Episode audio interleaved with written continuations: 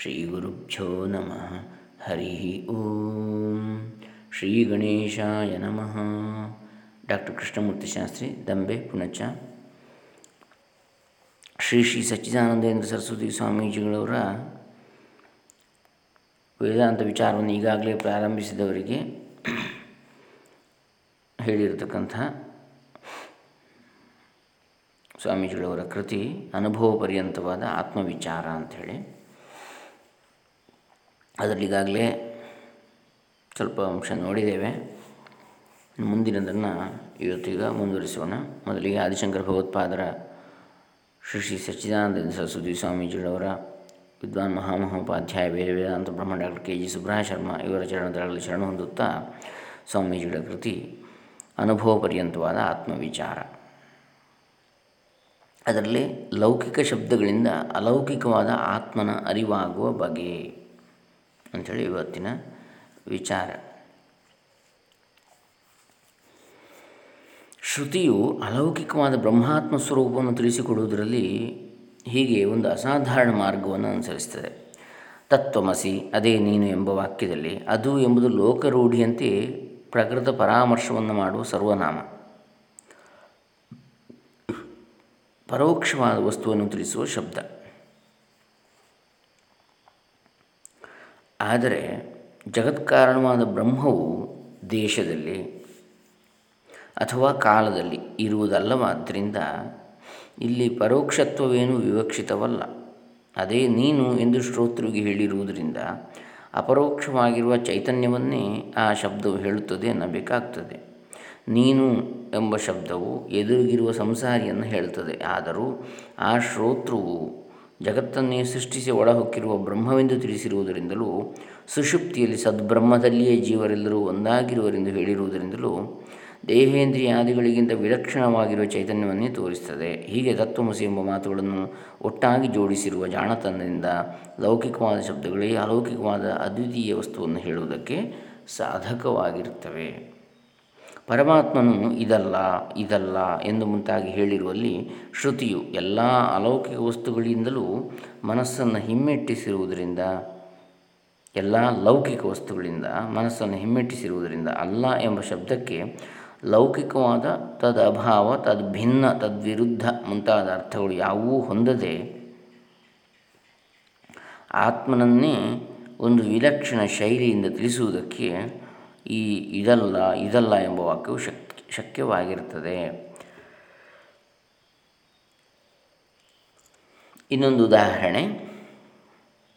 ಸತ್ಯಂ ಜ್ಞಾನಮನಂತಂ ಬ್ರಹ್ಮ ಎಂದು ಬ್ರಹ್ಮಲಕ್ಷಣವನ್ನು ಶ್ರುತಿಯು ಹೇಳಿರುತ್ತದೆ. ಅಷ್ಟೇ ಇಲ್ಲಿ ಸತ್ಯವೆಂದಿಷ್ಟೇ ಹೇಳಿದರೆ ತನ್ನ ಸ್ವರೂಪವನ್ನು ಮಾರ್ಪಡಿಸದೆ ಎದ್ದುಕೊಂಡಿರುವ ವಸ್ತು ಅಂತೇಳಿ ಅರ್ಥ ಆಗ್ತಿತ್ತು.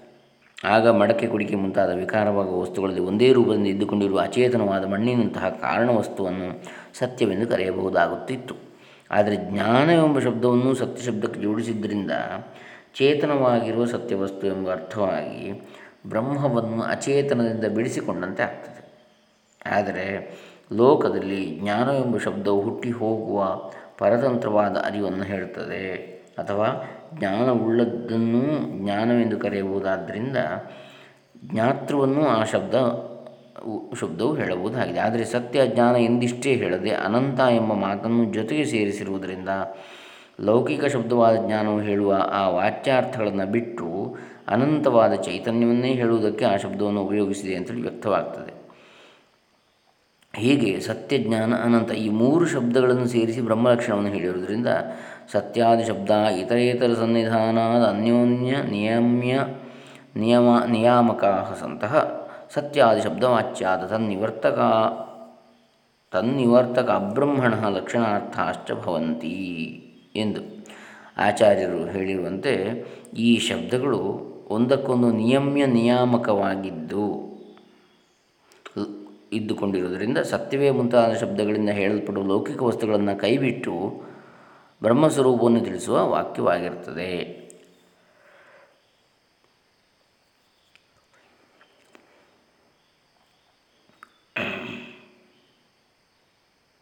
ಸತ್ಯವು ಜ್ಞಾನವು ಅನಂತವೂ ಆಗಿರುವ ವಸ್ತುವು ಲೋಕದಲ್ಲಿ ಎಲ್ಲಿಯೂ ನಮಗೆ ಬ್ರಹ್ಮನ ಆಯುಸ್ಸು ಇರುವವರೆಗೆ ಹುಡುಕಿದರೂ ದೊರಕಲಾರದು. ಆದರೆ ಶ್ರುತಿ ಇಷ್ಟರಿಂದಲೇ ತೃಪ್ತವಾಗದೆ ಆ ಬ್ರಹ್ಮವು ನಮ್ಮ ಆತ್ಮನೇ ಎಂದು ಹೇಳಿರುವುದರಿಂದ ಅಲೌಕಿಕವಾದ ಆತ್ಮವಸ್ತುವನ್ನು ಕೂಡ ಲೌಕಿಕ ಶಬ್ದಗಳ ಮೂಲಕ ತಿಳಿಸುವ ತನ್ನ ಕೌಶಲವನ್ನು ತೋರಿಸಿರುತ್ತದೆ. ಶ್ರುತಿಯಲ್ಲಿ ಪ್ರಯೋಗಿಸಿರುವ ಸಾಕ್ಷಿ ಎಂಬ ಶಬ್ದವು ಆತ್ಮಸ್ವರೂಪವನ್ನು ತಿಳಿಸಿಕೊಡುವ ಒಂದು ವಿಲಕ್ಷಣ ಶಬ್ದವಾಗಿರುತ್ತದೆ. ಸಾಕ್ಷಾತ್ತಾಗಿ ನೋಡುವವನು ಎಂಬ ಅರ್ಥದಲ್ಲಿ ಸಾಕ್ಷಿ ಎಂಬ ಸಂಜ್ಞಾನಾಮವು ಪ್ರಯುಕ್ತವಾಗ್ತದೆ ಎಂದು ವೈಯಾಕರಣರು ಹೇಳ್ತಾರೆ. ವ್ಯಾಕರಣಶಾಸ್ತ್ರಜ್ಞರು. ನೇರಾಗಿ ನೋಡುವವನು ಅಂದರೆ ಯಾವ ಕರಣದ ಹಂಗೂ ಇಲ್ಲದೆ ತೋರುವವನು. ಒಂದು ವೇಳೆ ದ್ರಷ್ಟೃವೂ, ಒಂದು ವೇಳೆ ಮತ್ತೊಂದು ವೇಳೆ ಅದೃಷ್ಟವೂ ಆಗಿರುವವನಲ್ಲ. ಯಾವಾಗಲೂ ನೋಡುವ ಸ್ವರೂಪದವನೇ ಆಗಿರುವವನು ಎಂಬುದನ್ನು ಸಾಕ್ಷಿ ಎಂಬ ಶಬ್ದ ತಿಳಿಸ್ತದೆ. ಸಾಕ್ಷಿ ಚೇತ ಕೇವಲೋ ನಿರ್ಗುಣಶ್ಚ ಅಂಥೇಳಿ. ಏಕೋ ದೇವ ಸರ್ವಭೂತೇಶು ಗೂಢ, ಸರ್ವವ್ಯಾಪಿ ಸರ್ವಭೂತಾಂತರಾತ್ಮ, ಕರ್ಮಾಧ್ಯಕ್ಷ ಕರ್ಮ ಸರ್ವಭೂತಾದಿವಾಸ, ಸಾಕ್ಷಿ ಚೇತ ಕೇವಲೋ ನಿರ್ಗುಣಶ್ಚ ಅಂತ ಶ್ವೇತಾಶುದ್ರ ಉಪನಿಷತ್ತು ಹೇಳ್ತದೆ. ಹೀಗೆ ಈ ರೀತಿಯಾದ ಶ್ರುತಿ ನೋಡುವವನು, ಚೈತನ್ಯ ಸ್ವರೂಪನು, ಯಾವ ಗುಣಗಳೂ ಇಲ್ಲದ ನಿರ್ವಿಶೇಷನೂ ಆಗಿರುತ್ತಾನೆ ಎಂದು ಹೇಳುವ ಸ್ವರೂಪವು ಎಲ್ಲರಿಗೂ ಆತ್ಮನಾಗಿ ತನ್ನ ಚೈತನ್ಯ ಸ್ವರೂಪದಿಂದಲೇ ಎಲ್ಲವನ್ನೂ ಬೆಳಗುವ ಪರಮಾತ್ಮನಿಗಲ್ಲದೆ ಕರಣಗಳ ಮೂಲಕ ಆಯಾ ವಿಷಯಗಳನ್ನು ಒಂದೊಂದು ವೇಳೆ ಬೆಳಗುವ ಪ್ರಮಾತೃವಿಗೆ ಎಂದಿಗೂ ಅನ್ವಯಿಸುವ ಹಾಗಿಲ್ಲ ಜೀವನಿಗೆ. ಇದು ಪರಮಾತ್ಮನಿಗೆ ಹೇಳಿದ್ದು. ಅಂದರೆ ಆತ್ಮನಿಗೆ, ಪರಮಾತ್ಮನಿಗೆ. ಕೇವಲ ಜೀವನಿಗೆ ಅಲ್ಲ ಅಂತ. ಹೊರಗೆ ಕಾಣು ದೇಹೇಂದ್ರಿಯ ಸಂಘಾತ ಉಳ್ಳಂಥ ಜೀವ ಅಲ್ಲ. ದೇಹೇಂದ್ರಿಯಗಳ ಒಳಗಿರತಕ್ಕಂತಹ ಆತ್ಮ. ಆತ್ಮಜ್ಞಾನದಲ್ಲಿ ವೇದವು ಅವೇದವಾಗುವುದು ಎಂಬಂಥ ಒಂದು ವಿಚಾರ. ಈ ರೀತಿಯಲ್ಲಿ ತಿಳಿಸುವ ವೇದವು ಮನಸ್ಸನ್ನು ಹೊರಕ್ಕೆ ಎಲ್ಲಿಗೂ ಹೋಗಗೊಡದೆ ತೀರ ಒಳಗಿರುವ ಆತ್ಮನನ್ನೇ ಮುಟ್ಟುವಂತೆ ಮಾಡಿಬಿಡುತ್ತದೆ. ನೇತಿ ನೇತಿ, ಅಸ್ಥೂಲಂ ಅನಣು ಮುಂತಾದವುಗಳಲ್ಲಿರುವ ನನ್ಯ ಶಬ್ದವು, ನಿರಾಕಾರ ಶಬ್ದವು ಲೋಕದಲ್ಲಿ ಅಂದರೆ ನಿರಾಕರಿಸ್ತಕ್ಕಂತಹ ನೆಗೆಟಿವ್ ನೇತ್ಯಾತ್ಮಕ ಶಬ್ದವು ಲೋಕದಲ್ಲಿ ಪ್ರಸಿದ್ಧವಾಗಿರುವ ಯಾವುದೊಂದು ಅರ್ಥವನ್ನೂ ತಿಳಿಸದೆ ಆತ್ಮನನ್ನೇ ತಿಳಿಸುತ್ತದೆ ಎಂದು ಆಗ ನಮ್ಮ ಮನಸ್ಸು ತಿಳಿಸಿಬಿಡುತ್ತದೆ. ಸಾಮಾನ್ಯವಾಗಿ ಮನಸ್ಸು ನಮ್ಮನ್ನೇ ಸವಾರಿ ಮಾಡುತ್ತಿದ್ದು ಬಹಿರ್ಮುಖವಾಗಿ ನಮ್ಮನ್ನು ದೂಡುತ್ತಾ ಇರ್ತದೆ. ಆದರೆ ವೇದ ಶಬ್ದವು ಹೀಗೆ ಆತ್ಮಸ್ವರೂಪವನ್ನು ತಿಳಿಸಿದಾಗ ಅಭಿಧಾನ, ಅಭಿಧೇಯ ಎರಡು ಆತ್ಮನೇ ಎಂದು ತಿಳಿಸಿಬಿಡುತ್ತದೆ. ಕಟ್ಟಿಗೆಯನ್ನು ಸುಟ್ಟ ಬೆಂಕಿಯಂತೆ ತಾನೂ ಆತ್ಮನಾಗಿಬಿಡುತ್ತದೆ. ಅಂತೂ ಈ ರೀತಿಯಲ್ಲಿ ವೇದವು ಲೌಕಿಕ ಶಬ್ದಗಳನ್ನು ಉಪಯೋಗಿಸಿಕೊಂಡರೂ ಆ ಶಬ್ದಗಳನ್ನು ಜೋಡಿಸುವ ಒಂದಾನೊಂದು ಜಾಣತನದಿಂದ ನಮ್ಮ ಆತ್ಮಸ್ವರೂಪದಲ್ಲಿಯೇ ನಿಲ್ಲುವಂತೆ ಮಾಡಿ ತಾನೂ ಅವೇದವಾಗಿ ಬಿಡುತ್ತದೆ. ಅತ್ರ ವೇದ, ಅವೇದಾಹ, ಇಲ್ಲಿ ವೇದಗಳು ಅವೇದವಾಗಿ ಬಿಡುತ್ತವೆ ಎಂಬ ಶ್ರುತಿ ಹೇಳುವಂತೆ ಅದು ಆತ್ಮನೇ ಆಗಿಬಿಡುತ್ತದೆ ದೀಪದ ಪ್ರತಿಬಿಂಬವು ನೀರಿನಲ್ಲಿ ಅಲುಗಾಡುವಂತೆ ತೋರುತ್ತಿದ್ದರೂ ಬಿಂಬವಾದ ದೀಪವು ಹಾಗೆಯೇ ಇರಬಹುದಷ್ಟೇ ಸ್ಥಿರವಾಗಿ. ಇದರಂತೆ ಆತ್ಮ ವಾಚ್ಯ ವಾಚಕ ಮುಂತಾದ ವಿಭಕ್ತ ರೂಪದಿಂದ ಹೊರಗೆ ಕಾಣಿಸುತ್ತಿದ್ದರೂ ತನ್ನ ಕೂಟಸ್ಥ ಅವಿಚಾಲಿ ರೂಪದಿಂದ ಇರ್ತಾನೆ ವೇದವು ಈ ವಿಷಯವನ್ನು ನಮಗೆ ತಿಳಿಸಿಕೊಟ್ಟು ತಾನೂ ಅವೇದವಾಗಿ ಆತ್ಮರೂಪದಲ್ಲಿಯೇ ಬೆರೆತು ಹೋಗಿಬಿಡುತ್ತದೆ. ವೇದದಿಂದ ಆತ್ಮನನ್ನು ತಿಳಿದುಕೊಳ್ಳುವ ಕ್ರಮವನ್ನು ಸುರೇಶ್ವರಾಚಾರ್ಯರು ಹೀಗೆಂದು ವರ್ಣಿಸಿರ್ತಾರೆ ಶಬ್ದಶಕ್ತಿರಚಿಂತ್ಯತ್ವಾದ್ ಆತ್ಮತ್ವಾದ್ ಬೋಧರೂಪಿಣ ತತ್ಸಾಕ್ಷ್ಯತ್ವಾಚ್ಚ ನಿದ್ರಾಯಾ ವಿದ್ಮಸ್ತಂ ಮೋಹಹಾನತಃ. ಬೃಹದಾರಣ್ಯಕ ವಾರ್ತಿಕ ನಾಲ್ಕು ನಾಲ್ಕು ಆರುನೂರ ತೊಂಬತ್ತೆಂಟರಲ್ಲಿ. ನಿದ್ರೆಯನ್ನು ಮಾಡುತ್ತಿರುವವರನ್ನು ಕೂಗಿದರೆ ಶಬ್ದಾರ್ಥ ಸಂಬಂಧವನ್ನು ಅರಿತುಕೊಳ್ಳದೆಯೇ ನಿದ್ರೆಯನ್ನು ಉಳಿದು ಜನರು ಹೇಗೆ ಎಚ್ಚರ ಆಗ್ತಾರೋ? ಶಬ್ದ ಅರ್ಥದ ಸಂಬಂಧ ಗೊತ್ತಾಗದೆ ಎಚ್ಚರ ಮಾತ್ರ ಆಗ್ತಾರೆ ನಿದ್ರೆಯಲ್ಲಿದ್ದವರು. ವಿಷಯ ಏನು ಅಂತ ಗೊತ್ತಾಗಿರೋದಿಲ್ಲ ನಿದ್ದೆಯನ್ನು ಮಾಡ್ತಿರುವುದನ್ನು ಕರೆದ್ರೆ. ಎಚ್ಚರ ಆಗ್ತದೆ ಆಮೇಲೆ ವಿಷಯ ಏನು ವಿಷಯ ಏನು ಅಂತ ಪುನಃ ಹೇಳಬೇಕಾಗ್ತದೆ. ಅದರಂತೆ ವೇದವು ಉಪಯೋಗಿಸುವ ಲೌಕಿಕ ಶಬ್ದಗಳಿಗೂ ಆತ್ಮನಿಗೂ ಸಂಬಂಧ ಏನೇನೂ ಇಲ್ಲ. ಅಚಿಂತ್ಯ ಶಕ್ತಿಯು ವೇದ ಶಬ್ದಕ್ಕಿರ್ತದೆ. ಪರಬ್ರಹ್ಮದ ನಿತ್ಯ ಚೈತನ್ಯ ಸ್ವರೂಪವು ನಮ್ಮ ಆತ್ಮನೇ ಆಗಿರ್ತದೆ. ಆದ್ದರಿಂದ ಅದನ್ನು ತಿಳಿಸಿಕೊಡುವುದಕ್ಕೆ ಹೊರಗಿನ ಪ್ರಕಾಶವೇನು ಬೇಕಾಗಿರುವುದಿಲ್ಲ. ಇಷ್ಟೇ ಅಲ್ಲ, ಅಜ್ಞಾನ ನಿದ್ರೆ ಎಂಬುದು ಯಾವಾಗಲೂ ಸಾಕ್ಷಿ ಚೈತನ್ಯದಿಂದ ಬೆಳಗಲ್ಪಡುತ್ತಾ ಅದಕ್ಕೆ ಹೊರ ಹೊರಗಾಗಿಯೇ ಇರ್ತದೆ. ಆದ್ದರಿಂದ ವೇದದಿಂದ ನಾನು ಸಂಸಾರಿ ಎಂಬ ಮೋಹವನ್ನು ಕಳೆದುಕೊಂಡು ನಿತ್ಯವಾಗಿರುವ ನಮ್ಮ ಆತ್ಮಸ್ವರೂಪವನ್ನು ತಿಳಿಯುವುದರಲ್ಲಿ ಏನೂ ಆಶ್ಚರ್ಯವಿಲ್ಲ. ಹೀಗೆಂಬುದು ಸುರೇಶ್ವರಾಚಾರ್ಯರ ಆಶಯ. ಹೀಗೆ ಅಚಿಂತ್ಯ ಶಕ್ತಿಯಿಂದ ವೇದವು ಆತ್ಮಸ್ವರೂಪವನ್ನು ತಿಳಿಸಿಕೊಡುವ ಕ್ರಮಕ್ಕೆ ಆಗಮ ಅಂತೇಳಿ ಹೆಸರು. ಪ್ರತ್ಯಕ್ಷಾದಿ ಪ್ರಮಾಣಗಳು ತಮ್ಮ ವಿಷಯವನ್ನು ತಿಳಿಸುವುದಕ್ಕೂ ವೇದವು ಆಗಮ ಕ್ರಮದಿಂದ ಆತ್ಮನನ್ನು ತಿಳಿಸುವುದಕ್ಕೂ ಒಂದು ತಾರತಮ್ಯವಿದೆ. ಪ್ರತ್ಯಕ್ಷಾದಿಗಳು ಪ್ರಮಾತ್ರ ಪ್ರಮಾಣ ಪ್ರಮೇಯ ಎಂಬ ವಿಭಾಗಗಳನ್ನು ಉಳಿಸಿಕೊಂಡೇ ತಮ್ಮ ತಮ್ಮ ವಿಷಯವನ್ನು ತಿಳಿಸ್ತವೆ ಅಂದರೆ ಪ್ರಮಾತೃ ಒಬ್ಬ, ಅದನ್ನು ಮಾಡುವವ. ಪ್ರಮಾಣ ಯಾವುದೋ ಒಂದು ವಸ್ತು, ಅದಕ್ಕೆ ಸಾಕ್ಷಿ. ಪ್ರಮೇಯ ಅಂದರೆ ಅದಕ್ಕೊಂದು ಸಿದ್ಧಾಂತ. ಹೀಗೆ. ಅಥವಾ ಪ್ರಮೇಯ. ಯಾವ ವಸ್ತುವನ್ನು ನಾವು ನೋಡ್ತೇವೋ ಅದು. ಯಾವುದರ ಕುರಿತಾಗಿ ಹೇಳ್ತೇವೋ ಅದು. ಹೀಗೆ ವೇದವು ಹಾಗಲ್ಲ. ಪ್ರಮಾತ್ರ ಪ್ರಮಾಣಾದಿಗಳನ್ನು ಕಳೆದು ಹಾಕಿ ತಾನೂ ಅವೇದವಾಗಿ ಆತ್ಮನಲ್ಲಿಯೇ ಮುಳುಗಿಯೇ ಆತ್ಮಸ್ವರೂಪವನ್ನು ತಿಳಿಸಿಕೊಡುತ್ತದೆ. ಅದು ಅಜ್ಞಾನವನ್ನು ಕಳೆಯುತ್ತದೆ ಎನ್ನುವಾಗ. ಅಜ್ಞಾನ ಒಂದು ಇದೆಯೆಂದು ಆ ಅಜ್ಞಾನವನ್ನು ಪೊರಕೆ ಕಸವನ್ನು ತೆಗೆದುಹಾಕುವಂತೆ ತೆಗೆದುಹಾಕುವುದೆಂದು ತಿಳಿಯಬಾರದು. ಪೊರಕೆಯು ಕಸವನ್ನು ತೆಗೆದುಹಾಕುವಾಗೆ ಗುಡಿಸುವಂಥದ್ದು ಅಂತೇಳಿ ಅಲ್ಲ ಅಜ್ಞಾನ ಅಜ್ಞಾನ ನಿವೃತ್ತಿ, ಜ್ಞಾನ ಎಲ್ಲವೂ ಆತ್ಮನೇ ಎಂದು ವೇದವು ತಿಳಿಸ್ತದೆ ಅದಕ್ಕೆ ಧರ್ಮ ಧರ್ಮ ಎರಡೂ ಬ್ರಹ್ಮನಿಂದಲೇ ಪ್ರಜಾಪತಿಯಿಂದಲೇ ಹುಟ್ಟಿತು ಅಂತ ಹೇಳ್ತದೆ. ಹಾಗೆ ಜ್ಞಾನ ಅಜ್ಞಾನಗಳು ಎರಡೂ ಕೂಡ ಹಾಗೆ. ಅಂದರೆ ಎಲ್ಲವೂ ಆತ್ಮಮಯ, ಎಲ್ಲವೂ ಆತ್ಮವೇ, ಎಲ್ಲವೂ ಬ್ರಹ್ಮವೇ ಅಂತೇಳಿ. ಆತ್ಮನಲ್ಲಿ ಶಬ್ದ ಪ್ರವೃತ್ತಿ ನಿಮಿತ್ತಗಳಾದ ಜಾತಿ ದ್ರವ್ಯಾದಿ ಗುಣಾದಿಗಳು ಇಲ್ಲವೆಂದು ತಿಳಿಸಿ ತನ್ನನ್ನು ಆತ್ಮನನ್ನಾಗಿಯೇ ತಿಳಿಸಿಕೊಡುತ್ತದೆ. ಇಂಥ ಅದ್ಭುತ, ಅಚಿಂತ್ಯ ಶಕ್ತಿ ಇದೆ ವೇದ ಶಬ್ದಕ್ಕೆ. ಆತ್ಮಜ್ಞಾನದಲ್ಲಿ ಮನಸ್ಸು ಅಮನಸ್ಸಾಗುವುದು. ಇದಿಷ್ಟು ಶಬ್ದರೂಪವಾದ ವೇದದ ವ್ಯಾಪಾರವನ್ನು ಕುರಿತು ಹೇಳಿದ್ದಾಯಿತು. ಈಗ ಶಬ್ದೋಪದೇಶದಿಂದ ಮನಸ್ಸಿನಲ್ಲಿ ಯಾವ ವ್ಯಾಪಾರವಾಗ್ತದೆ ಎಂಬುದನ್ನು ವಿಮರ್ಶಿಸೋಣ. ಶಬ್ದವು ಹೊರಗಿರ್ತದೆ, ಮನಸ್ಸು ಅದಕ್ಕಿಂತಲೂ ಒಳಗಿರ್ತದೆ. ಈ ಮನಸ್ಸೇ ಅಲ್ಲವೇ ಶಬ್ದದ ಪ್ರಚೋದನೆಯಿಂದ ಆತ್ಮನನ್ನು ಅರಿತುಕೊಳ್ಳಬೇಕು? ಅದು ಅರಿತುಕೊಳ್ಳುವ ಕ್ರಮ ಯಾವುದು? ಮಾರ್ಗದರ್ಶಿಯು ತಿಳಿಸುವ ಮಾರ್ಗದಲ್ಲಿ ನಡೆಯುವ ಹಾದಿ ಹೋಕನಂತೆ ಅಧಿಕಾರಿಯಾದವನ ಮನಸ್ಸು ವೇದವಾಕ್ಯವು ಉಪದೇಶಿಸಿದ ರೀತಿಯಿಂದ ಹೊರಗಿನ ಯಾವ ವಸ್ತು ಧರ್ಮವೂ ಆತ್ಮನಿಗಿಲ್ಲ ಅಂತೇಳಿ ನಿಶ್ಚಯಿಸಿ, ಅಧಿಕಾರಿಯಾದ ಮನಸ್ಸು ಅಂತ ಹೇಳಿದರೆ ಆ ಯೋಗ್ಯತೆಯನ್ನು ಪಡೆದಿರತಕ್ಕಂಥ ಮನಸ್ಸು. ಅರ್ಥ ಆಗುವಂಥ ಮನಸ್ಸು. ಸಾಧನ ದೃಷ್ಟಿಯ ಸಂಪನ್ನತೆಯನ್ನು ಹೊಂದಿ ವೇದಾಂತವು ಅರ್ಥವಾಗ್ತಾ ಇರತಕ್ಕಂಥ ಮನಸ್ಸು. ವೇದವಾಕ್ಯವು ಉಪದೇಶಿಸಿದ ರೀತಿಯಿಂದ ಹೊರಗಿನ ಯಾವ ವಸ್ತು ಧರ್ಮವೂ ಆತ್ಮನಿಗಿಲ್ಲ ಎಂದು ನಿಶ್ಚಯಿಸಿ ಆತ್ಮನನ್ನು ವಿಷಯೀಕರಿಸಿ ಅರಿಯುವುದಕ್ಕೆ ಆಗುವುದಿಲ್ಲ ಎಂದು ಶ್ರುತಿ ಹೇಳಿರುವುದರಿಂದ ಅದಕ್ಕೆ ಯಾವ ದಿಕ್ಕೂ ತೋಚದೆ ಸುಮ್ಮನೆ ನಿಂತು ಬಿಡುತ್ತದೆ ಶ್ರುತಿಯು ಅಲ್ಲಿಗೂ ನಿಲ್ಲದೆ ಶ್ರೋತ್ರಸ್ಯ ಶ್ರೋತ್ರಂ ಮನಸೋ ಮನೋ ಯದ್ವಾಚೋಹ ವಾಚಂ ಸೌ ಪ್ರಾಣಸ್ಯ ಪ್ರಾಣ. ಚಕ್ಷುಷಶ್ಚಕ್ಷುರತಿಮುಚ್ಯ ಧೀರಾ ಪ್ರೇತ್ಯಾಸ್ಮಾಲ್ಲೋಕಾದಮೃತ ಉಪನಿಷತ್ತು ಎನ್ನುತ್ತದೆ. ಆತ್ಮವಸ್ತು ಎಂಬುದು ಚಕ್ಷುಸ್ಸಿಗೂ ಚಕ್ಷುಸ್ಸು, ಶ್ರೋತ್ರಕ್ಕೂ ಶ್ರೋತ್ರ, ಪ್ರಾಣಕ್ಕೂ ಪ್ರಾಣ, ಕಣ್ಣಿಗೂ ಕಣ್ಣು ಕಿವಿಗೂ ಕಿವಿ, ಪ್ರಾಣಕ್ಕೂ ಪ್ರಾಣ ಅಂತೇಳಿ ಹೇಳುವುದರ ಅರ್ಥವೇನೆಂದರೆ ಚಕ್ಷುರಿಂದ್ರಿಯವು ತನ್ನ ವ್ಯಾಪಾರವನ್ನು ಮಾಡುವುದಕ್ಕೆ ಯಾವುದರ ಬೆಳಕು ಅತ್ಯವಶ್ಯವಾಗಿ ಅದಕ್ಕೆ ಬೇಕಾಗುವುದೋ. ಆ ಆತ್ಮವಸ್ತು ಚಕ್ಷುಸ್ಸಿನ ಚಕ್ಷು, ಚಕ್ಷುಸ್ಸು. ಬಿಸಿ ನೀರಿನ ಬಿಸಿಯೇ ಬೆಂಕಿ ಎಂದಂತೆ ಈ ವಾಕ್ಯಗಳನ್ನು ಅರಿತುಕೊಳ್ಳಬೇಕು. ಶ್ರುತಿಯಲ್ಲಿ ಆತ್ಮನು ಮನಸ್ಸಿಗೂ ಮನಸ್ಸು ಎಂದಿರುವುದನ್ನು ಕೇಳಿದ ಅಧಿಕಾರಿಯ ಮನಸ್ಸು ಹಿಂಗಾಣಿ ಹೊಡೆಯುವ ಕಸರತ್ತುಗಾರದಂತೆ ತನ್ನ ವ್ಯಾಪಾರಕ್ಕೆಲ್ಲ ಹಿನ್ನೆಲೆಯಾಗಿರುವುದು ಆತ್ಮವಸ್ತು ಅಂತೇಳಿ ತಿಳಿದುಕೊಳ್ಳುತ್ತದೆ. ಆ ವಸ್ತುವನ್ನು ಕಂಡುಕೊಳ್ಳುವುದಕ್ಕೆ ಪ್ರಯತ್ನಿಸುವಾಗ ಅದು ತಾನೇ ಆತ್ಮನಲ್ಲಿ ಕರಗಿ ಹೋಗ್ತದೆ. ಇದಕ್ಕೆ ಉಪ್ಪಿನ ಗೊಂಬೆಯು ಸಮುದ್ರದ ಆಳವನ್ನು ನೋಡುವುದಕ್ಕೆ ಹೋಗುವಾಗ ಸಮುದ್ರದಲ್ಲಿಯೇ ಬೆರೆಯುವುದು ಎಂಬ ದೃಷ್ಟಾಂತವನ್ನು ಶ್ರೀ ರಾಮಕೃಷ್ಣ ಪರಮಹಂಸರು ಕೊಟ್ಟಿರ್ತಾರೆ ಆಮೇಲೆ ಉಪ್ಪಿನ ಗಂಬೆ ಗೊಂಬೆಯನ್ನು ಹುಡುಕ್ಲಿಕ್ಕೆ ಆಗೋದಿಲ್ಲ ಸಮುದ್ರ ಒಮ್ಮೆ ಹಾಕಿದ ಮೇಲೆ. ಅದು ಅದೇ ಅದೇ ತಾನಾಗಿ ಸಮುದ್ರವಾಗಿ ಬಿಡ್ತದೆ. ಈ ಕ್ರಮವನ್ನು ಗೌಡಪಾದರು ಹೀಗೆಂದು ವರ್ಣಿಸುತ್ತಾರೆ.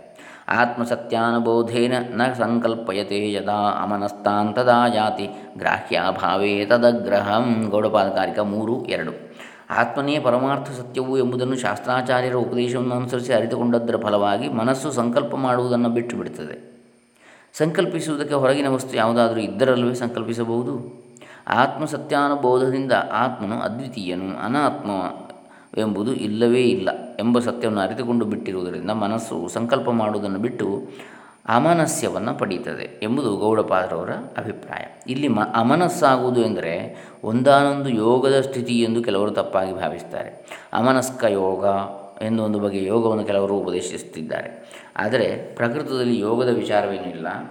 ವೇದಾಂತ ವಿಚಾರದಲ್ಲಿ ಮನಸ್ಸು ಅಮನಸ್ಸಾಗುವುದು ಎಂದರೆ ವೇದವು ಅವೇದವಾದಂತೆಯೇ. ಆತ್ಮರೂಪದಲ್ಲಿ ಲೀನವಾಗಿ ಬಿಡ್ತಕ್ಕಂಥದ್ದು, ಆತ್ಮರೂಪದಲ್ಲಿ ನಿಂತು ಬಿಡ್ತಕ್ಕಂಥದ್ದು. ಆತ್ಮನಿ ಅವಸ್ಥಾನಂ, ಆತ್ಮದಲ್ಲಿ ನೆಲೆ ನಿಲ್ಲುವಂಥದ್ದು ಅಂತೇಳಿ ಆಚಾರ್ಯರು ಹೇಳುವಂಥ ಸ್ಥಿತಿ. ಆ ಮನಸ್ಸು ಅಮನಸ್ಸಾಗುವುದು ಅಂತ ಅಂತೇಳಿದರೆ ಬೇರಾವ ಸಂಕಲ್ಪಗಳು ಇಲ್ಲದೆ, ಚಿತ್ತವೃತ್ತಿಗಳು ಬಾರದೆ, ಯೋಚನೆಗಳು ಬಾರದೆ ಆತ್ಮನಲ್ಲಿ ನೆಲೆ ನಿಲ್ಲುವಂಥದ್ದು. ಅದೇ ಮನಸ್ಸು ಅಮನಸ್ಸಾಗುವಂಥದ್ದು. ಆಗ ದ್ವೈತವು ಅದ್ವೈತವಾಗ್ತದೆ. ಆದ್ದರಿಂದ ಆತ್ಮನನ್ನು ಯಾವ ಪ್ರತ್ಯಯದಿಂದಲೂ ಅರಿತಂತೆ ಅಲ್ಲ. ಯಥೋ ವಾಚೋ ನಿವರ್ತಂತೆ ಅಪ್ರಾಪ್ಯ ಮನಸಾ ಸಹ ವಾಕ್ಯವೂ ಮನಸ್ಸಿಗೂ ಆತ್ಮನು ನಿಲುಕುವವನಲ್ಲ ಆತ್ಮಾಕಾರ ಪ್ರತ್ಯಯ ಎಂಬ ಶಬ್ದವನ್ನು ಕೆಲವರು ಉಪಯೋಗಿಸುವುದುಂಟು. ಘಟಾಕಾರ ಪ್ರತ್ಯಯದಂತೆ ಅದನ್ನು ಅದಕ್ಕೆ ಅರ್ಥವನ್ನು ಮಾಡಬಾರದು. ಯಾಕೆ? ಯಾಕಂದರೆ ಆತ್ಮನಿಗೆ ಆಕಾರವೇ ಇಲ್ಲ. ಮನಸ್ಸು ಆತ್ಮನಾಗಿ ಬಿಡುವುದು ಎಂದಿಷ್ಟೇ ಅದಕ್ಕೆ ಅರ್ಥ. ಜ್ಞಾನಿಗಳು ಆತ್ಮವಸ್ತುವನ್ನು ಉಪದೇಶ ಮಾಡುವಾಗ ಮಾಡಿಕೊಂಡಿರುವ ಪ್ರತ್ಯಯವನ್ನು ಬೇಕಾದರೆ ಆತ್ಮಾಕಾರ ಪ್ರತ್ಯಯ ಅಂತೇಳಿ ಕರಿಬೋದು. ಆದರೆ ಅದು ಆತ್ಮನ ಆಕಾರವುಳ್ಳ ಪ್ರತ್ಯಯವಲ್ಲ. ಎಂಬುದು ಸ್ಪಷ್ಟವೇ ಆಗಿದೆ. ಮಡಿಕೆ ಆಕಾರ ಒಳ್ಳಂತಹ ಜ್ಞಾನ ಹೇಗೆ ಮನಸ್ಸಿಗೆ ಉಂಟಾಗ್ತದೋ ಹಾಗೆ ಆಗಲಿಕ್ಕೆ ಸಾಧ್ಯ ಇಲ್ಲ. ಅದಕ್ಕೆ ಆಕಾರ ಇಲ್ಲ. ಆದರೆ ಆತ್ಮನಲ್ಲಿ ನೆಲೆನಿಲ್ಲ ನಿಂತಹ ಮನಸ್ಸು ಅಂತೇಳಿ ತಿಳಿಬೇಕಾಗ್ತದೆ ಅದನ್ನು. ಇನ್ನು ಶ್ರುತಿಯಲ್ಲಿ ಉಪಯೋಗಿಸಿರುವ ಆಗಮ. ಇಲ್ಲಿಯವರೆಗೆ ಶ್ರುತಿಯು ಅನುಭವೈಕ ವೇದ್ಯವಾದ ಆತ್ಮವಸ್ತುವನ್ನು ಆಗಮವೆಂದು ಉಪದೇಶ ಕ್ರಮದಿಂದ ತಿಳಿಸಿಕೊಡುವ ಬಗೆಯನ್ನು ವಿವರಿಸಿದ್ದಾಯಿತು. ಆಗಮ ಎಂಬ ಮಾತಿಗೆ ಪಾಂಚರಾತ್ರಾಗಮ ಶೈವಾಗಮ ಎಂಬಂತೆ ತಂತ್ರವೆಂದಾಗಲಿ ಬುದ್ಧಾಗಮ ಎಂಬಂತೆ ಗುರುವು ಮಾಡಿದ ಉಪದೇಶದಿಂದಾಗಲಿ ಇಷ್ಟೇ ಅರ್ಥವನ್ನು ಮಾಡಿಕೊಳ್ಳಬಾರದು. ಗುರು ಶಿಷ್ಯ ಪರಂಪರೆಯಿಂದ ಬ, ಬಂದಿರುವುದರಿಂದ ಆ ಅರ್ಥದಲ್ಲಿ ಅವು ಆಗಮವಾಗಬಹುದು. ಆದರೆ ಆಪ್ತ ಯಾವಾಗಲೂ ಪ್ರಮಾಣಾಂತರ ವೇದ್ಯವಾಗಿರ್ತದೆ ಈಗ ಆಪ್ತ ಉಕ್ತಿ ಅಂದರೆ ಯಾವುದು? ಗುರು ಉಪದೇಶವೇ ಇರಲಿ. ಅದು ಇನ್ನೊಂದು ಪ್ರಮಾಣವನ್ನು ಆಧರಿಸಿಯೇ ಇರತಕ್ಕಂಥದ್ದು. ಗುರುಗಳು ಉಪದೇಶ ಮಾಡತಕ್ಕಂಥದ್ದು ಯಾವುದೋ ಒಂದು ಶ್ರುತಿಯಲ್ಲಿ, ವೇದದಲ್ಲಿ ಇರತಕ್ಕಂತಹ ವಿಷಯವನ್ನೇ ಅವರು ಹೇಳ್ತಕ್ಕಂಥದ್ದು. ಹಾಗಾಗಿ ಅದಕ್ಕೆ ಇನ್ನೊಂದು ಪ್ರಮಾಣ ಇದ್ದೇ ಇದೆ. ಅದೇ ಪರಮ ಪ್ರಮಾಣ ಅಲ್ಲ. ಆದರೆ ಯಾವನಿಗೆ ಒಂದು ದಾರಿ, ಒಂದು ಕೈ ಜೀವಿಗೆ ಬೇಕಾಗ್ತದೋ, ಆತ್ಮದ ದಾರಿಯಲ್ಲಿ ನಡೆಯುವಾಗ ಆದ ಕೈದೀವಿಗಾಗಿ ಅದು ಕೆಲಸ ಮಾಡ್ತದೆ. ಅದರ ಹಿಂದೆ ಯಾವುದಿದೆ? ಮೂಲ ಪ್ರಮಾಣ ಇನ್ನೊಂದು ಇರ್ತದೆ. ಅದಕ್ಕೆ ಆ ಪ್ರಮಾಣವನ್ನು ತೋರಿಸ್ತಕ್ಕಂಥ ಕೈದೇವಿಗೆ ಈ ಗುರು ಆಗ್ತಾನೆ ಗುರುವಾಕ್ಯ ಆಗ್ತದೆ.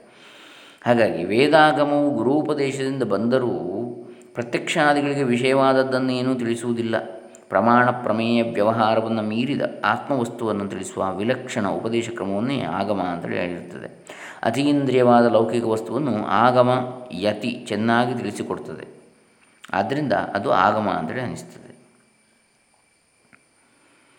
ಶ್ರುತಿಯಲ್ಲಿ ಉಪಯೋಗಿಸಿರುವ ತರ್ಕ. ಇನ್ನು ಯಾರಿಗೆ ಕೇವಲ ಆಗಮದಿಂದಲೇ ತತ್ವವನ್ನು ತಿಳಿದುಕೊಳ್ಳುವ ಸಾಮರ್ಥ್ಯವಿರುವುದಿಲ್ಲವೋ ಅವರಿಗೆ ಶ್ರುತಿಯು ತರ್ಕದಿಂದಲೂ ಅದನ್ನು ತಿಳಿಸಿಕೊಡ್ತದೆ ಇಲ್ಲಿಯೂ ತರ್ಕವೆಂಬ ಶಬ್ದಕ್ಕೆ ಒಂದು ಅಸಾಧಾರಣವಾದ ಅರ್ಥವಿರುತ್ತದೆ. ಅನುಮಾನ ಪ್ರಮಾಣವನ್ನು ಕೆಲವರು ತರ್ಕವೆಂದು ಕರೆಯುತ್ತಾರೆ ಬೆಂಕಿ ಇಲ್ಲದಿದ್ದರೆ ಹೊಗೆಯೂ ಇರುತ್ತಿರಲಿಲ್ಲ. ಆದರೆ ಹೊಗೆ ಇದೆ, ಆದ್ದರಿಂದ ಬೆಂಕಿ ಇರಬೇಕು ಎಂಬಲ್ಲಿ ಬೆಂಕಿಯನ್ನು ಅನುಮಾನ ಪ್ರಮಾಣದಿಂದ ನಿಶ್ಚಯಿಸಿದ ಮೇಲೂ ಹೊಗೆ ಇದ್ದರೆ ಬೆಂಕಿ ಇರಬೇಕೆಂಬುದೇನು ಎಂದು ಆಕ್ಷೇಪಿಸಿರುವವನಿಗೆ ಬೆಂಕಿ ಇಲ್ಲದಿದ್ದರೆ ಹೊಗೆಯೂ ಇರಬಾರದು ಎಂದು ಪ್ರಯೋಗಿಸುವ ವಾಕ್ಯವು ತರ್ಕವೆನಿಸ್ತದೆ ತಾರ್ಕಿಕರು ಉಪಯೋಗಿಸುವ ತರ್ಕ, ಉಪಪತ್ತಿ ಏನು ವೇದಾಂತಿಗಳು ತರ್ಕವೆಂಬ ಮಾತಿನಿಂದ ಕರೆದಿರುವುದಿಲ್ಲ. ತಾರ್ಕಿಕರ ಮತವನ್ನು ಖಂಡಿಸುವುದಕ್ಕೆ ಅವರ ತರ್ಕವನ್ನು ವೇದಾಂತಿಗಳು ಉಪಯೋಗಿಸುವುದು ಉಂಟು. ಆದರೆ ಆತ್ಮವಿಚಾರಕ್ಕೆ ಆ ತರ್ಕವನ್ನೇನು ಅವರು ಉಪದೇಶಿ, ಉಪಯೋಗಿಸಿರುವುದಿಲ್ಲ. ಶ್ರುತಿ, ಶ್ರುತಿಯಲ್ಲಿ ಹೇಳಿಕೊಟ್ಟಿರುವ ಬಗೆಯ ತರ್ಕವನ್ನೇ ಅವರು ಉಪಯೋಗಿಸಿರ್ತಾರೆ ಆ ತರ್ಕದಿಂದ ವಿಚಾರ ಮಾಡುವುದನ್ನೇ ಮನನ ಅಂತೇಳಿ ಕರೀತಾರೆ. ಕೇವಲ ತರ್ಕ, ಶ್ರೌತ ತರ್ಕಗಳ ತಾರತಮ್ಯ. ಶ್ರುತಿಯಲ್ಲಿ ಉಪಯೋಗಿಸಿರುವ ತರ್ಕವು ಕೇವಲ ಆಕಾರ ಪ್ರಧಾನವಾದ ತರ್ಕವಲ್ಲ. ಉದಾಹರಣೆಗೆ, ಎಲ್ಲರೂ ಬುದ್ಧಿವಂತರಾಗಿರುವುದಿಲ್ಲ ಎಂಬ ವಾಕ್ಯದಿಂದ ಕೆಲವರು ದಡ್ಡರೂ ಇರ್ತಾರೆ ಅಂತೇಳಿ ತರ್ಕಿಸಬಹುದು. ಎ ಎಂಬುದು ಬಿಗೆ ಸಮ ಬಿ ಯು ಸಿಗೆ ಸಮ ಎಂದು ಹೇಳಿದರೆ, ಹಾಗಾದರೆ ಎ ಯು ಸಿಗೆ ಸಮ ಎಂದು ತರ್ಕಿಸಬಹುದು. ಅಲ್ಲವೇ? ಈ ಬಗೆಯು ತರ್ಕಗಳಲ್ಲಿ ಅನುಭವವೇನು ಪ್ರಧಾನವಲ್ಲ. ಈ ಬಗೆಯ ತರ್ಕಗಳಲ್ಲಿ. ಒಂದು ನಿಜವಾದರೆ ಇನ್ನೊಂದು ನಿಜ ಎಂದಿಷ್ಟು ಮಾತ್ರ ಸಿದ್ಧವಾಗ್ತದೆ. ಎಲ್ಲರೂ ಬುದ್ಧಿವಂತರು ಅಲ್ಲವೋ ಎಂಬುದೇನು ನಮಗೆ ಬೇಕಾಗಿಲ್ಲ. ಎಲ್ಲರೂ ಬುದ್ಧಿವಂತರು ಅಲ್ಲವಾದರೆ ಕೆಲವರು ದಡ್ಡರೆಂದು ಸಿದ್ಧವಾಗ್ತದೆ. ಅಂದಷ್ಟೇ ತರ್ಕಿಸ್ತೇವೆ. ಎ, ಬಿ, ಸಿ ಎಂಬ ವಸ್ತುಗಳು ಯಾವುವು ಎಂಬುದೇನು ನಮಗೆ ಬೇಕಿಲ್ಲ. ಎ ಯು ಬಿಗೆ ನಿಜವಾಗಿಯೂ ಸಮವಾಗಿದೆಯೋ ಇಲ್ಲವೋ ಎಂಬುದು ನಮಗೆ ಬೇಕಿಲ್ಲ. ಎ ಯು ಬಿಗೆ ಸಮವಾಗಿ ಇದ್ದರೆ ಬಿ ಯು ಸಿಗೆ ಸಮವಾಗಿ ಇದ್ದರೆ ಆವಾಗ ಎ ಯು ಸಿಗೆ ಸಮವಾಗಿರಲೇಬೇಕು ಎಂದಿಷ್ಟೇ ತರ್ಕಿಸ್ತೇವೆ ಅವುಗಳ ಯಥಾರ್ಥ ನಮಗೆ ಬೇಕಿಲ್ಲ. ಹೌದಾ ಅಲ್ವಾ ಅಂತ. ಈ ಬಗೆಯ ತರ್ಕವು ತರ್ಕದ ಆಕಾರಕ್ಕೆ ಮಾತ್ರ ಸಂಬಂಧಪಟ್ಟಿರುತ್ತದೆ. ತರ್ಕಿತ ವಸ್ತುಗಳ ನಿಜವಾದ ಅನುಭವಕ್ಕೆ ಇಲ್ಲಿ ಪ್ರಾಧಾನ್ಯ ಇಲ್ಲ. ಆದರೆ ವೇದಾಂತದಲ್ಲಿ ಹೀಗಲ್ಲ. ಇಲ್ಲಿ ಅನುಭವಕ್ಕಾಗಿಯೇ ತರ್ಕ. ಶ್ರುತಿಯು ಆಗಮದಿಂದ ಹೇಳಿದ ಅರ್ಥವನ್ನು ಮತ್ತಷ್ಟು ಸ್ಫುಟಗೊಳಿಸಿ ಅನುಭವಕ್ಕೆ ಹೊಂದಿಸಿ ಆತ್ಮಾನುಭವವನ್ನು ಮಾಡಿಕೊಡುವುದೇ ಅಲ್ಲಿ ಗುರಿ. ಆ ಬಗೆಯ ತರ್ಕವನ್ನು ತಿಳಿಸುವುದಕ್ಕೆ ಎರಡು ಉದಾಹರಣೆಗಳನ್ನು ಕೊಡಬಹುದು. ಬ್ರಹ್ಮವು ಜಗಜ್ಜನ್ಮ ಸ್ಥಿತಿ ಲಯಗಳಿಗೆ ಕಾರಣವಾದದ್ದು ಎಂಬುದನ್ನು ಪ್ರತಿಪಾದಿಸಿಕೊಟ್ಟು ಆದ್ದರಿಂದ ಜಗತ್ತು ಬ್ರಹ್ಮಕ್ಕಿಂತ ಬೇರೆಯಲ್ಲ ಎಂದು ತರ್ಕಿಸುವುದು ಒಂದು ಉದಾಹರಣೆ. ಕನಸು ಎಚ್ಚರ. ಈ ಎರಡು ಒಂದು, ಈ ಎರಡು ಒಂದು ಇರುವಾಗ ಇನ್ನೊಂದು ಇರುವುದಿಲ್ಲವಾದ್ದರಿಂದ ಕನಸಿರುವಾಗ ಎಚ್ಚರ ಇರುವುದಿಲ್ಲ. ಎಚ್ಚರ ಇರುವಾಗ ಕನಸಿರುವುದಿಲ್ಲವಾದ್ದರಿಂದ ಆತ್ಮನು ಅವುಗಳ ಧರ್ಮದ ಸಂಪರ್ಕ ಇಲ್ಲದವನು. ಯಾಕೆ? ಆತ್ಮನ ನಿತ್ಯನು ಒಂದು ಇರುವಾಗ ಇನ್ನೊಂದು ಇರುವುದಿಲ್ಲ ಅಂತ ಹೇಳುವ ಪರಿಸ್ಥಿತಿ ಅವನಿಗಿಲ್ಲ. ಆತ್ಮ ಕನಸಿನ ಅವಸ್ಥೆಯಲ್ಲೂ ಇರ್ತಾನೆ, ಎಚ್ಚರದ ಅವಸ್ಥೆಯಲ್ಲೂ ಇರ್ತಾನೆ. ಹಾಗಾಗಿ ಅವೆರಡು ಒಂದು ಇರುವಾಗ ಇನ್ನೊಂದು ಇಲ್ಲದಿರುವ ಕಾರಣ ಅವೆರಡೂ ಆತ್ಮನಲ್ಲ. ಹಾಗಾಗಿ ಅವುಗಳ ಧರ್ಮದ ಸಂಪರ್ಕ ಇಲ್ಲದವನು ಕನಸಿನ ಧರ್ಮವಾಗಲಿ ಎಚ್ಚರ ಧರ್ಮವಾಗಲಿ ಆತ್ಮನಿಗೆ ಇಲ್ಲ. ತನಿ ನಿದ್ರೆಯಲ್ಲಿ, ಅಂದರೆ ಗಾಢ ನಿದ್ರೆ ಸುಷುಪ್ತಿಯಲ್ಲಿ ಪ್ರಪಂಚವೆಲ್ಲವನ್ನೂ ಬಿಟ್ಟು ಪರಮಾತ್ಮನಲ್ಲಿ ಒಂದಾಗಿರುವುದರಿಂದ ಜೀವನು ನಿಷ್ಪ್ರಪಂಚವಾದ ಪರಮಾತ್ಮ ಸ್ವರೂಪನೇ ಎಂದು ತರ್ಕಿಸುವುದು ಇನ್ನೊಂದು ಉದಾಹರಣೆ. ಇಲ್ಲಿ ಉಪಯೋಗಿಸಿರುವ ಜಗತ್ ಕಾರಣತ್ವ, ಅವಸ್ಥಾತ್ರಯ ಮುಂತಾದವುಗಳು ಶ್ರುತಿಯಲ್ಲಿಯೇ ಹೇಳಿರತಕ್ಕಂಥವುಗಳು. ಅವುಗಳನ್ನು ಆತ್ಮಾನುಭವಕ್ಕೆ ಅಂಗವಾಗಿಯೇ ಉಪಯೋಗಿಸಿದೆ. ಈ ಉದಾಹರಣೆಗಳನ್ನು ಇನ್ನಷ್ಟು ವಿಚಾರ ಮಾಡುವ ಕೆಲಸವನ್ನು ಆಮೇಲೆ ಕೈಗೊಳ್ಳೋಣ. ಸದ್ಯಕ್ಕೆ ಬರಿಯ ಆಕಾರದ ಶುಷ್ಕ ತರ್ಕಕ್ಕೂ, ವೇದಾಂತದ ತರ್ಕಕ್ಕೂ ಇರುವ ತಾರತಮ್ಯವನ್ನು ನೆನಪಿನಲ್ಲಿ ಇಡಬೇಕು. ಶುಷ್ಕ ತರ್ಕಕ್ಕೆ ಬುದ್ಧಿಯೇ ಪ್ರಧಾನ, ವಿಷಯಾನುಭವವು ಮುಖ್ಯವಲ್ಲ. ಶ್ರುತಿಯಲ್ಲಿ ಹೇಳಿರುವ ತರ್ಕಕ್ಕೆ ಶ್ರುತ್ಯನುಗೃಹೀತ ತರ್ಕವೆಂದು ಹೆಸರು. ಆ ತರ್ಕಕ್ಕೆ ಅನುಭವವೇ ಮುಖ್ಯ. ಅದು ಅನುಭವಾನುಸಾರಿಯಾಗಿರಬೇಕು. ಕೊನೆಗೆ ಆತ್ಮಾನುಭವಕ್ಕೆ ನಮ್ಮನ್ನು ಕೊಂಡೊಯ್ಯಬೇಕು. ಅದನ್ನೇ ನಾವು ಇಲ್ಲಿ ತರ್ಕ, ಉಪಪತ್ತಿ ಎಂಬ ಮಾತುಗಳಿಂದ ಕರೆದಿರುವಂಥದ್ದು. ಆತ್ಮನಿಷ್ಠನಾದ ಗುರುವು ಶಿಷ್ಯನ ಉಪಯೋಗಕ್ಕಾಗಿ ಬೇರೆಯ ಲೌಕಿಕ ತರ್ಕಗಳನ್ನು ಉಪಯೋಗಿಸಬಹುದು, ಶಿಷ್ಯನ ಉಪಯೋಗಕ್ಕಾಗಿ. ಆದರೆ ಶ್ರುತಿ ಅನುಗ್ರಹೀತ ತರ್ಕಕ್ಕೆ ಅವು ಎಂದಿಗೂ ವಿರುದ್ಧವಾಗಿರುವುದಿಲ್ಲ. ಗುರು, ಆತ್ಮನಿಷ್ಠನಾದ ಗುರು ಉಪಯೋಗಿಸ್ತಕ್ಕಂಥ ತರ್ಕ. ಅದು ಶ್ರುತಿ ಅನುಗ್ರಹೀತ ತರ್ಕಕ್ಕೆ ಪೂರಕವಾಗಿಯೇ ಇರುತ್ತದೆ, ವಿರುದ್ಧವಾಗಿರುವುದಿಲ್ಲ ಅಂತ ಹೇಳ್ತಾರೆ. ಹಾಗಾಗಿ ಅದಕ್ಕೆ ಅನುಭವಾನುಸಾರಿಯಾದ ತರ್ಕ ಅಂತೇಳಿ ಹೇಳಿದ್ದಾರೆ. ಅದನ್ನು ನಾವು ಬಹುಶಃ ನಾಳೆ ದಿವಸ ನೋಡೋಣ, ಅನುಭವಾನುಸಾರಿಯಾದ ತರ್ಕ ಈ ವಿಚಾರವನ್ನು. ಹರೇ ರಾಮ, ಶ್ರೀ ಸಚ್ಚಿದಾನಂದ ಅರ್ಪಿತಮಸ್ತು. ಓಂ ತತ್ಸತ್.